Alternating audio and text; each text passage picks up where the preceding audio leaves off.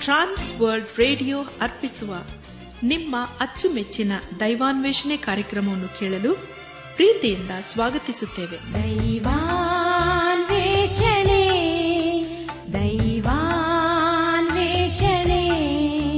ದೈವಾನ್ವೇಷಣೆ ದೈವಾನ್ವೇಷಣೆ. ಪ್ರಿಯರೇ ದೇವರ ವಾಕ್ಯವನ್ನು ಧ್ಯಾನ ಮಾಡುವ ಮುನ್ನ ಕರ್ತನ ಸಮ್ಮುಖದಲ್ಲಿ ನಮ್ಮನ್ನು ನಾವು ತಗ್ಗಿಸಿಕೊಂಡು ನಮ್ಮ ಶಿರವನ್ನು ಭಾಗಿಸಿ ನಮ್ಮ ಕಣ್ಣುಗಳನ್ನು ಮುಚ್ಚಿಕೊಂಡು ದೀನತೆಯಿಂದ ಪ್ರಾರ್ಥನೆ ಮಾಡೋಣ. ನಮ್ಮನ್ನು ಬಹಳವಾಗಿ ಪ್ರೀತಿ ಮಾಡಿ ಸಾಕಿ ಸಲಹುವ. ನಮ್ಮ ರಕ್ಷಕನೇ ತಂದೆ ಆದ ದೇವರೇ, ನಿನ್ನ ಪರಿಶುದ್ಧವಾದ ನಾಮವನ್ನು ಕೊಂಡಾಡಿ, ಹಾಡಿ ಸ್ತುತಿಸುತ್ತೇವೆ. ಕರ್ತನೆ ಇದೇನು ವಿಶೇಷವಾಗಿ ಕಷ್ಟದಲ್ಲಿ, ಸಮಸ್ಯೆಗಳಲ್ಲಿ ಅನಾರೋಗ್ಯದಲ್ಲಿ ಇರುವವರನ್ನು ನಿನ್ನ ಕೃಪೆಯ ಹಸ್ತಗೊಪ್ಪಿಸಿಕೊಡ್ತೇವಪ್ಪ ಅವರನ್ನು ನೀನೇ ಕರುಣಿಸಿ, ನೀನೆ ಆಶೀರ್ವದಿಸುದೇವ. ನಾವೆಲ್ಲರೂ ಆತ್ಮಿಕ ರೀತಿಯಲ್ಲಿ ನಿನ್ನವರಾಗಿ ಜೀವಿಸಲು ಸಹಾಯ ಮಾಡು. ಎಲ್ಲ ಮಹಿಮೆ ನೀನು ಮಾತ್ರ ಸಲ್ಲುವುದಾಗಲಿ. ನಮ್ಮ ಪ್ರಾರ್ಥನೆ ಸ್ತೋತ್ರಗಳನ್ನು, ನಮ್ಮ ಒಡೆಯನು ನಮ್ಮ ರಕ್ಷಕನೂ, ಲೋಕ ವಿಮೋಚಕನೂ ಆದ ಯೇಸು ಕ್ರಿಸ್ತನ ದಿವ್ಯ ನಾಮದಲ್ಲಿ ಸಮರ್ಪಿಸಿಕೊಳ್ಳುತ್ತೇವೆ ತಂದೆಯೇ. ಆಮೇನ್.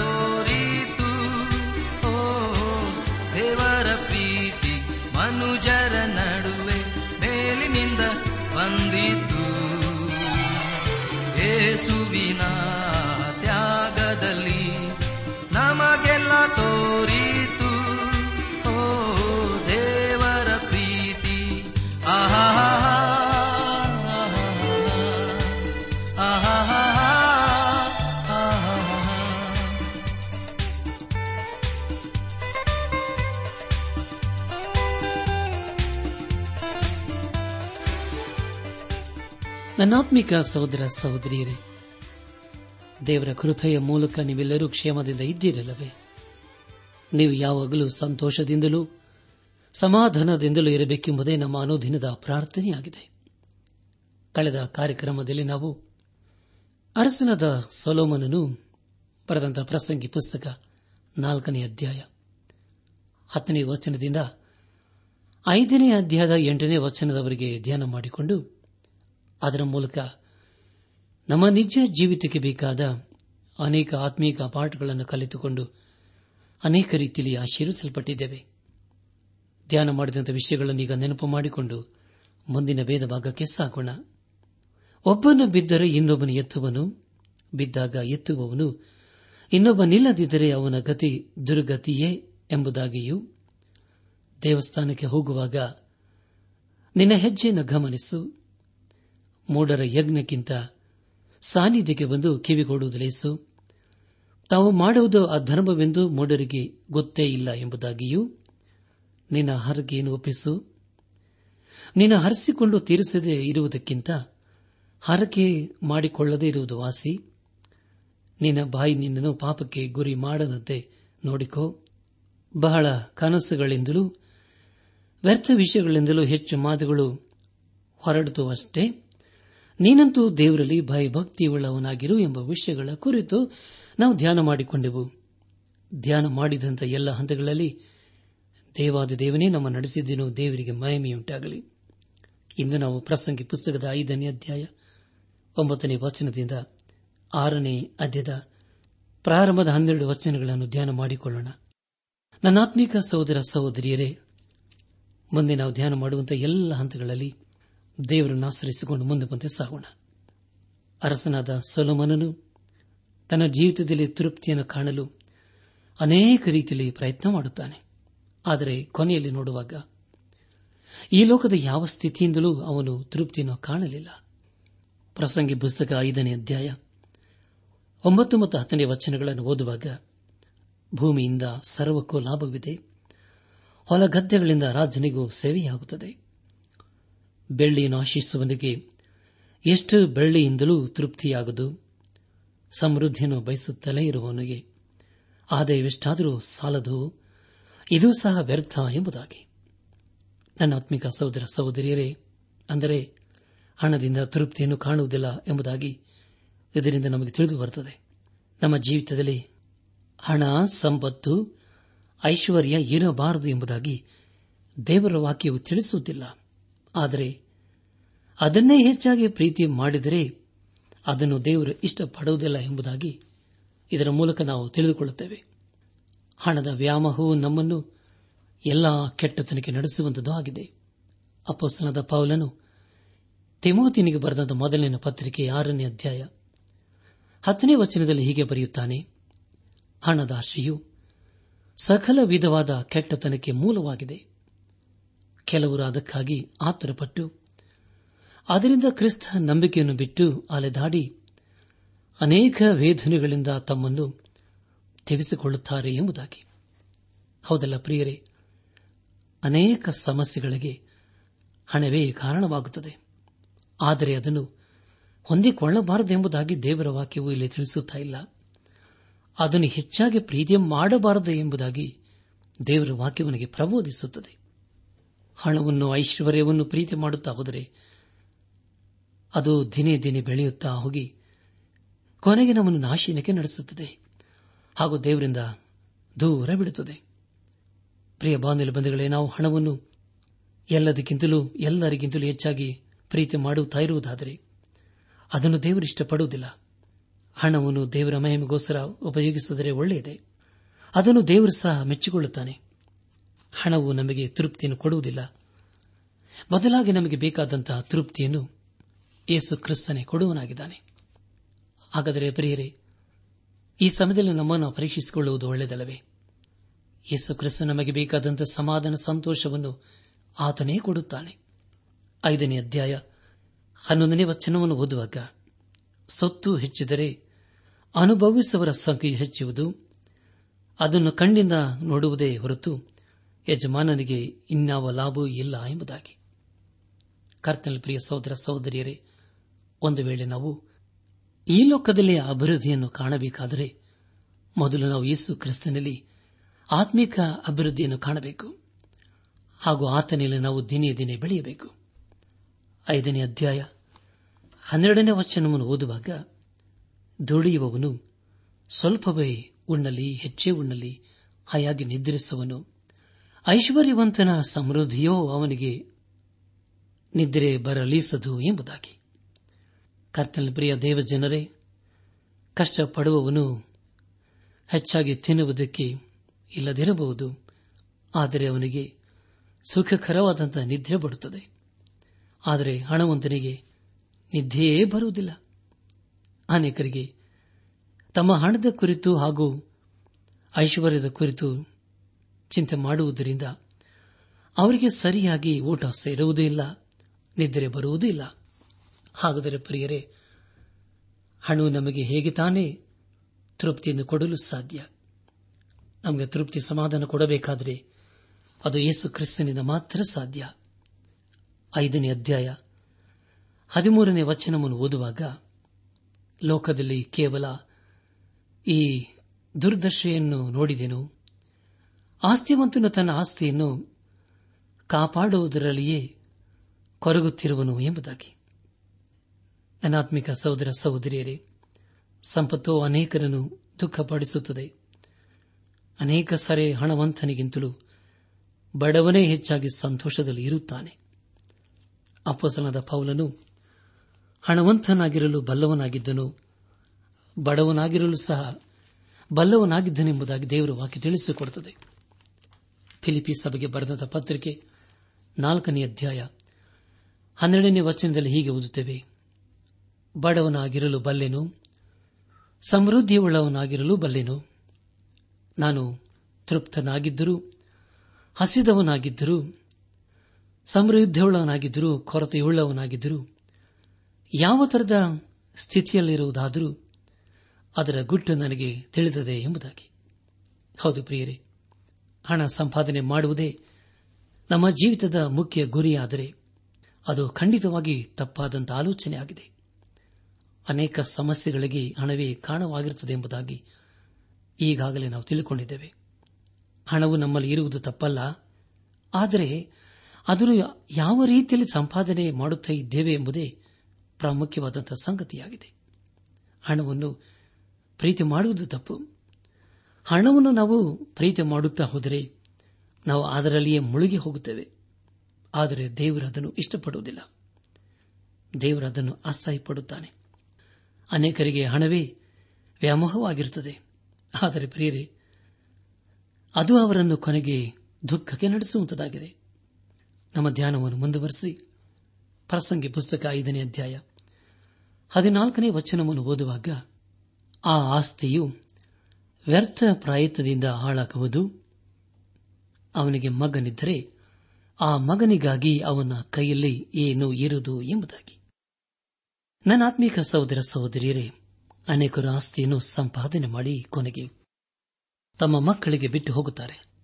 ಒಂದು ವೇಳೆ ಅವರ ಮಗನು ಒಳ್ಳೆಯವನಾಗಿರದಿದ್ದರೆ ತಂದೆಯು ಗಳಿಸಿದ ಆಸ್ತಿಯ ಗತಿ ಏನಾಗುತ್ತದೆ? ಖಂಡಿತವಾಗಿ, ಅಂತಹ ಮಗನು ಅದನ್ನು ಹಾಳು ಮಾಡುತ್ತಾನೆ. ಯಾಕಂದರೆ ತಾನು ಹೊಂದಿಕೊಂಡ ಆಸ್ತಿಯು ಹೇಗೆ ಬಂದಿತು? ಅದನ್ನು ತನ್ನ ತಂದೆಯು ಎಷ್ಟು ಕಷ್ಟದಿಂದ ಸಂಪಾದನೆ ಮಾಡಿದ್ದಾನೆ ಎನ್ನುವ ವಿಷಯ ಅವನಿಗೆ ಗೊತ್ತಿರುವುದಿಲ್ಲ. ಅದರ ಅನುಭವವೂ ಅವನಿಗೆ ಇರುವುದಿಲ್ಲ. ಆದ್ದರಿಂದ ಅದನ್ನು ಅವನು ಹಾಳು ಮಾಡಿಬಿಡುತ್ತಾನೆ. ಇನ್ನೂ ಅನೇಕರು ತಮ್ಮ ಪಿತೃಗಳು ಸಂಪಾದನೆ ಮಾಡಿದರಲ್ಲಿ ಆನಂದಿಸುತ್ತಾರೆ. ಮತ್ತು ಕೆಲವರು ಅದನ್ನು ಹಾಳು ಮಾಡಿಕೊಳ್ಳುತ್ತಾರೆ. ಅನೇಕ ದೇಶದ ಸ್ಥಿತಿಯನ್ನು ನೋಡುವಾಗ ದೇಶವು ಎರಡು ರೀತಿಯಲ್ಲಿ ವಿಭಜನೆಯಾಗಿರುತ್ತದೆ. ಅದು ಯಾವ ರೀತಿ ಅಂದರೆ ಬಡವರು ಹಾಗೂ ಶ್ರೀಮಂತರು ಎಂಬುದಾಗಿ. ಶ್ರೀಮಂತರು ಯಾರನ್ನು ಸೇರಿಸುವುದಿಲ್ಲ ಹಾಗೂ ಬಡವರನ್ನು ಯಾರನ್ನೂ ಸೇರಿಸುವುದಿಲ್ಲ. ಪ್ರಿಯ ದೇವಜನರೇ, ಕೆಟ್ಟ ಮಗನು ಇದ್ದರೆ ಆಸ್ತಿ ಹಾಳಾಗುವುದು ಎಂಬುದಾಗಿ ಅರಸನ್ನದ ಸೊಲಮನನ್ನು ಚೆನ್ನಾಗಿ ಬಲ್ಲವನಾಗಿದ್ದನು. ಹಾಗೂ ಆಸ್ತಿಯು ತನಗೆ ತೃಪ್ತಿಯನ್ನು ಕೊಡುವುದಿಲ್ಲ ಎಂಬುದಾಗಿ ಚೆನ್ನಾಗಿ ಗ್ರಹಿಸಿಕೊಂಡಿದ್ದನು. ಹಾಗೂ ಆಸ್ತಿಯು ಅಂತಸ್ತು ನಮ್ಮ ಎಲ್ಲಾ ಸಮಸ್ಯೆಗಳಿಗೆ ಉತ್ತರಿಸುವುದಿಲ್ಲ ಎಂಬುದಾಗಿ ಅರಸನಾದ ಸೊಲಮನನ್ನು ಚೆನ್ನಾಗಿ ಗ್ರಹಿಸಿಕೊಂಡಿದ್ದನು. ನಮ್ಮ ಧ್ಯಾನವನ್ನು ಮುಂದುವರೆಸಿ. ಪ್ರಸಂಗಿ ಪುಸ್ತಕ ಐದನೇ ಅಧ್ಯಾಯ ಹದಿನೆಂಟರಿಂದ ಇಪ್ಪತ್ತನೇ ವಚನದವರೆಗೆ ಓದುವಾಗ ಈಗ ನಾನು ಕಂಡದ್ದು ಇದೆ. ದೇವರೊಬ್ಬರಿಗೆ ದಯಪಾಲಿಸಿರುವ ಜೀವಮಾನದ ದಿನಗಳಲ್ಲೆಲ್ಲ ಅವನು ಅನ್ನಪಾನಗಳನ್ನು ತೆಗೆದುಕೊಂಡು ತಾನು ಲೋಕದೊಳಗೆ ಪಡುವ ಪ್ರಯಾಸದಲ್ಲಿಯೂ ಸುಖವನ್ನು ಅನುಭವಿಸುವುದು ಮೇಲಾಗಿಯೂ ಉಚಿತವಾಗಿಯೂ ಇದೆ. ಇದೇ ಅವನ ಪಾಲು. ಮತ್ತು ಆತನು ಯಾವನಿಗೆ ಆಸ್ತಿಪಾಸ್ತಿಗಳನ್ನು ದಯಪಾಲಿಸುವುದಲ್ಲದೆ ಅದನ್ನು ಅನುಭವಿಸಿ ಪಾಲಿಗೆ ಬಂದದನ್ನು ಹೊಂದಿ ತನ್ನ ಪ್ರಯಾಸದಲ್ಲಿ ಸಂತೋಷಪಡಲು ಶಕ್ತಿ ಕೊಡುವನು ಅವನ ಸುಖವು ದೇವರ ಅನುಗ್ರಹ. ಇಂಥವನು ತನ್ನ ಜೀವಮಾನದ ದಿನಗಳನ್ನು ಹೆಚ್ಚಾಗಿ ಗಣನೆಗೆ ತಾರನು ಇವನು ತನ್ನ ಹೃದಯಾನಂದದಲ್ಲಿ ಮಗ್ನನಾಗಿರುವಂತೆ ದೇವರು ಮಾಡಿದ್ದಾನಷ್ಟೇ ಎಂಬುದಾಗಿ. ನನ್ನ ಆತ್ಮಿಕ ಸಹೋದರ ಸಹೋದರಿಯರೇ, ಅರಸನಾದ ಸೊಲಮನನು ಜೀವನದ ಗುಟ್ಟು ಏನೆಂಬುದಾಗಿ ಚೆನ್ನಾಗಿ ತಿಳಿದಿದನು ಆದುದರಿಂದ ಇಲ್ಲಿ ಅವನು ತನ್ನ ಅನುಭವಪೂರ್ವಕವಾಗಿ ಈ ಎಲ್ಲ ಸಂಗತಿಗಳನ್ನು ಬರೆಯುತ್ತಾ ಇದ್ದಾನೆ. ಇಲ್ಲಿಗೆ ಪ್ರಸಂಗಿ ಪುಸ್ತಕದ ಐದನೇ ಅಧ್ಯಾಯವು ಮುಕ್ತಾಯವಾಯಿತು. ಇಲ್ಲಿವರೆಗೂ ದೇವಾದಿ ದೇವನೇ ನಮ್ಮ ನಡೆಸಿದನು. ದೇವರಿಗೆ ಮಹಿಮೆಯುಂಟಾಗಲಿ. ಈಗ ನಾವು ಅರಸನಾದ ಸಲೋಮನನ್ನು ಬರೆದಂತ ಪ್ರಸಂಗಿ ಪುಸ್ತಕದ ಆರನೇ ಅಧ್ಯಾಯದ ಕಡೆಗೆ ನಮ್ಮ ಗಮನವನ್ನು ಹರಿಸೋಣ.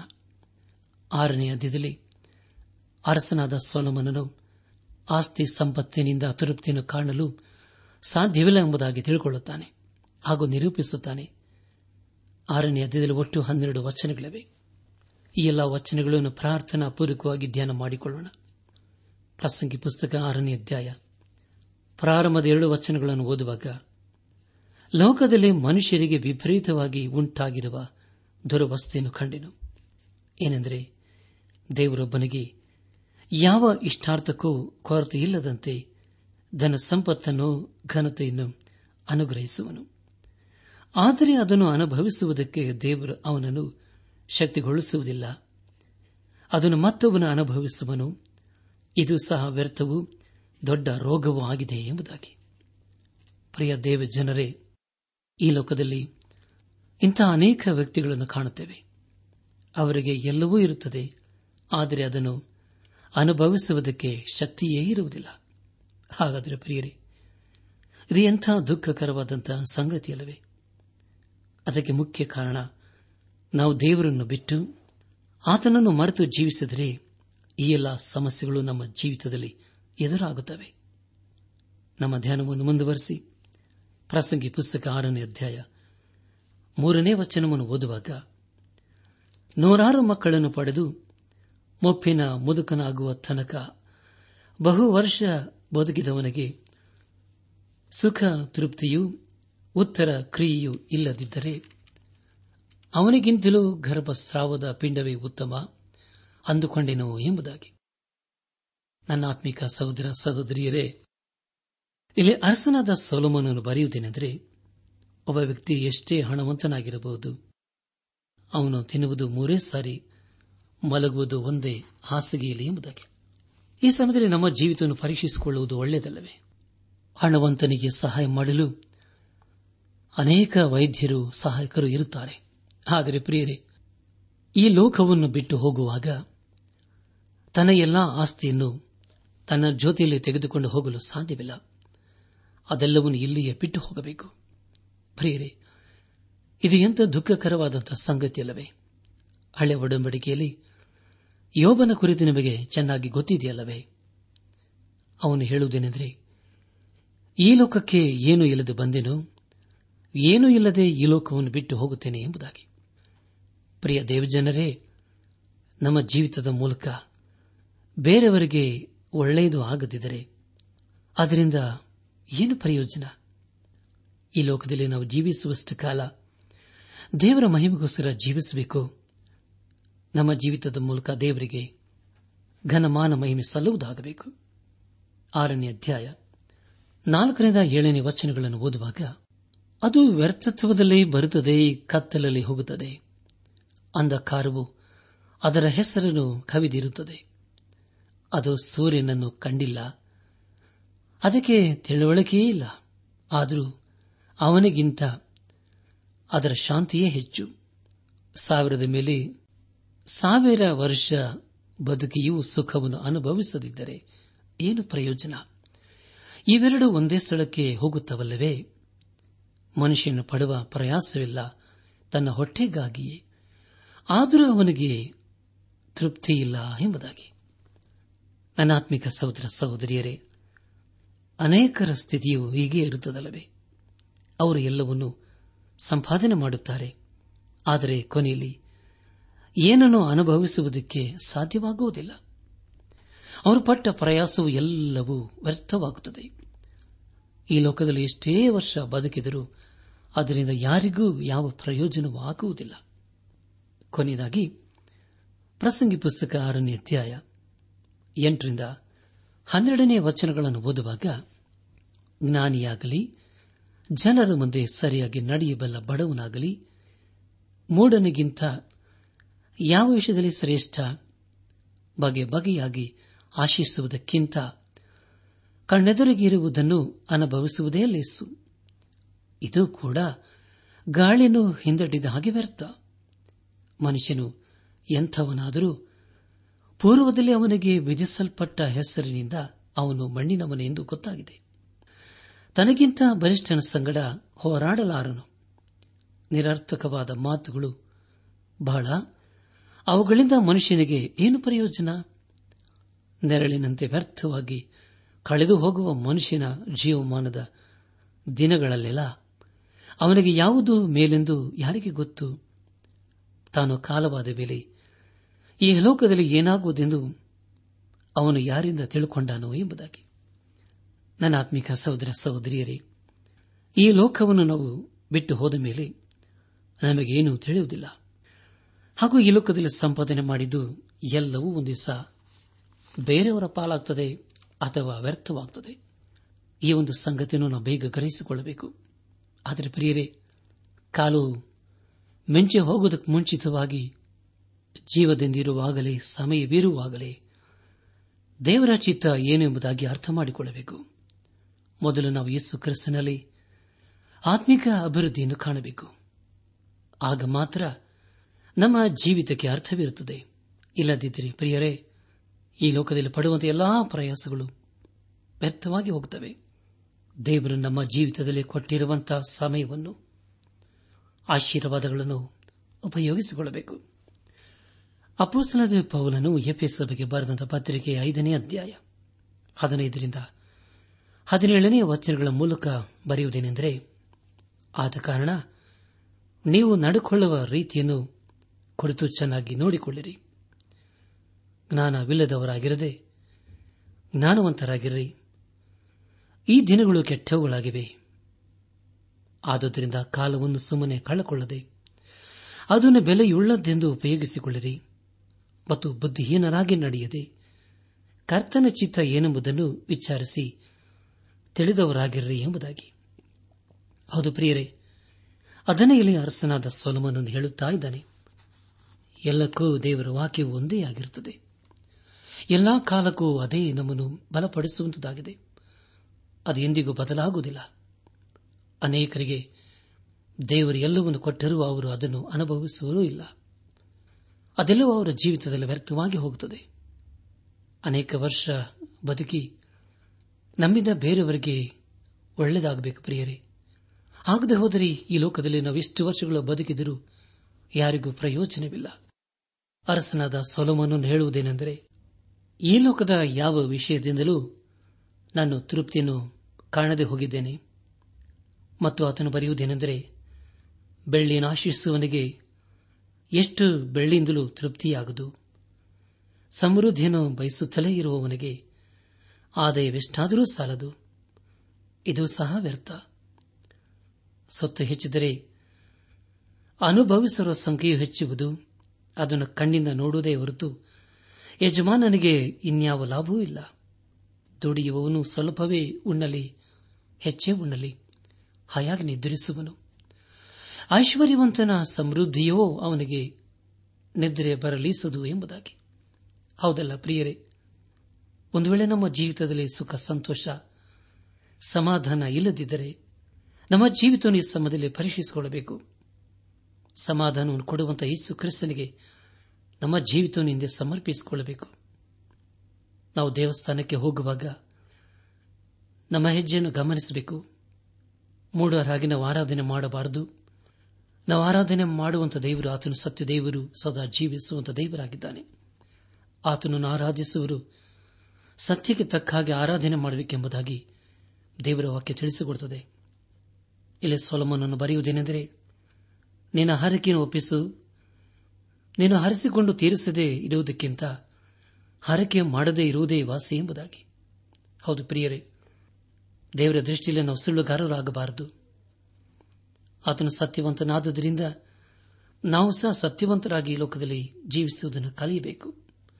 ಅದನ್ನು ದೇವರು ನಮ್ಮ ಜೀವಿತದ ಮೂಲಕ ಅಪೇಕ್ಷಿಸುವನಾಗಿದ್ದಾನೆ ಖಂಡಿತವಾಗಿ ದೇವರು ತನ್ನ ಜೀವಳ ವಾಕ್ಯಗಳ ಮೂಲಕ ನಮ್ಮನ್ನು ಬಲಪಡಿಸುತ್ತಾ ಬಂದಿದ್ದಾನೆ. ಅರಸನಾದ ಸಲೋಮನನ ಮೂಲಕ ದೇವರು ತನ್ನ ಉದ್ದೇಶಗಳನ್ನು, ತನ್ನ ಚಿತ್ತವನ್ನು ಪ್ರಕಟ ಮಾಡುತ್ತಾ ಬಂದಿದ್ದಾನೆ. ಈ ಸಂದೇಶವನ್ನು ಆಲಿಸುತ್ತಿರುವ ನನ್ನ ಆತ್ಮಿಕ ಸಹೋದರ ಸಹೋದರಿಯರೇ, ದೇವರ ವಾಕ್ಯವನ್ನು ಆಲಿಸಿದ್ದೇವೆ. ಅದಕ್ಕೆ ನಮ್ಮ ಪ್ರತಿಕ್ರಿಯೆ ಏನಾಗಿದೆ? ಆಲಿಸಿದ ಜೀವಳ ವಾಕ್ಯದ ಬೆಳಕಿನಲ್ಲಿ ನಮ್ಮ ಜೀವಿತವನ್ನು ಪರೀಕ್ಷಿಸಿಕೊಂಡು ದೇವರು ಮೆಚ್ಚುವಂತಹ ಕಾರ್ಯಗಳನ್ನು ಮಾಡುತ್ತಾ ಆತನನ್ನು ಆತನ ಅತ್ಯಧಿಕವಾದ ಶಕ್ತಿಯನ್ನು, ಬಲವನ್ನು ಆಚರಿಸಿಕೊಂಡು ಈ ಲೋಕದಲ್ಲಿ ಜಯದ ಜೀವಿತವನ್ನು ಜೀವಿಸುತ್ತಾ, ನಮ್ಮ ಜೀವಿತದ ಮೂಲಕ ದೇವರನ್ನು ಘನಪಡಿಸುತ್ತಾ, ಆತನನ್ನೇ ಆರಾಧನೆ ಮಾಡುತ್ತಾ, ಆತನ ಆಶೀರ್ವಾದಕ್ಕೆ ನಾವು ಪಾತ್ರರಾಗೋಣ. ಪ್ರಿಯ ದೇವಜನರೇ, ಇದು ದೇವರ ಸಮಯವಾಗಿದೆ. ಖಂಡಿತವಾಗಿ ದೇವರು ತನ್ನ ಜೀವಳ ವಾಕ್ಯಗಳ ಮೂಲಕ ನಮ್ಮನ್ನು ಆಶೀರ್ವದಿಸಿದ್ದಾನೆ, ಬಲಪಡಿಸಿದ್ದಾನೆ. ಆದುದರಿಂದ ಇಂದೇ ನಮ್ಮ ಜೀವಿತವನ್ನು ಯೇಸು ಕ್ರಿಸ್ತನಿಗೆ ಸಮರ್ಪಿಸಿಕೊಂಡು ಆತನನ್ನು ನಮ್ಮ ಸ್ವಂತ ರಕ್ಷಕನು, ವಿಮೋಚಕನು, ನಾಯಕನೆಂಬುದಾಗಿ ಇಂದೇ ನಮ್ಮ ಹೃದಯದಲ್ಲಿ ಅಂಗೀಕರಿಸಿಕೊಂಡು ಆತನ ದೃಷ್ಟಿಯಲ್ಲಿ ಯೋಗ್ಯರಾಗಿ ನಾವು ಜೀವಿಸುತ್ತಾ ಆತನ ಆಶೀರ್ವಾದಕನ ಪಾತ್ರರಾಗೋಣ. ಹಾಗಾಗುವಂತೆ ತಂದೆಯಾದ ದೇವರು ಯೇಸು ಕ್ರಿಸ್ತನ ಮೂಲಕ ನಮ್ಮೆಲ್ಲರನ್ನು ಆಶೀರ್ವದಿಸಿ ನಡೆಸಲಿ. ಒಂದು ದಿನ ಬರುವನು ರಾಜಾದಿರಾಜನು ಸಿದ್ಧವಾಗಿ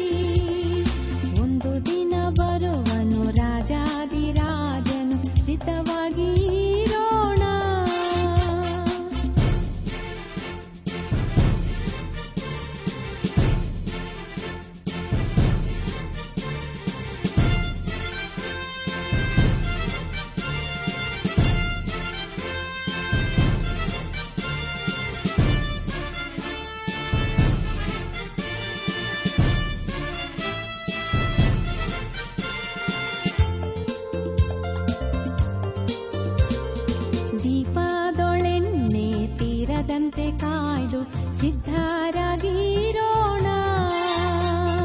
ತಲಾಂತು ಭೂಮಿಯೊಳ್ ಮುಚ್ಚಿಡದೆ ಸಿದ್ಧರಾಗಿರೋಣ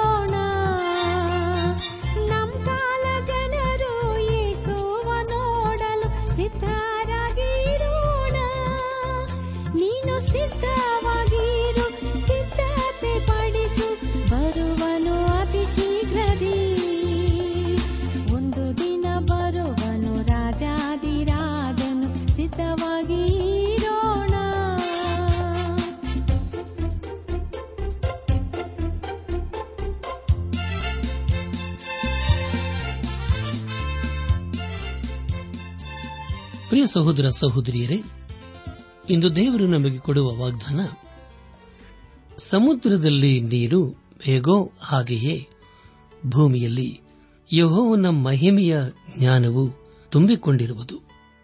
ಅಬಗುಗ್ಗ ಎರಡು ಹದಿನಾಲ್ಕು.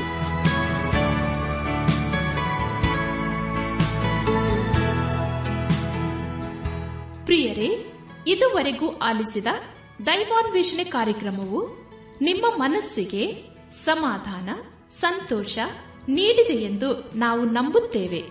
ನಮ್ಮೆಲ್ಲರ ಸೃಷ್ಟಿಕರ್ತನಾದ ಏಸು ನಮ್ಮೊಂದಿಗೆ ಸದಾ ಇರುವಾತನಾಗಿದ್ದಾನೆ.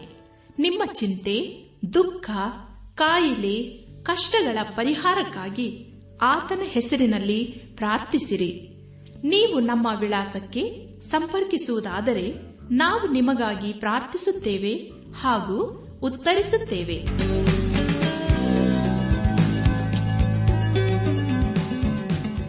ನಮ್ಮ ವಿಳಾಸ ದೈವಾನ್ ವೇಷಣೆ ಟ್ರಾನ್ಸ್ ವರ್ಲ್ಡ್ ರೇಡಿಯೋ, ಇಂಡಿಯಾ, ಟಪಾಲು ಪೆಟ್ಟಿಗೆ, ನಾಲ್ಕು ಮೂರು, ಎರಡು ಸೊನ್ನೆ, ಬೆಂಗಳೂರು, ನಲವತ್ಮೂರು.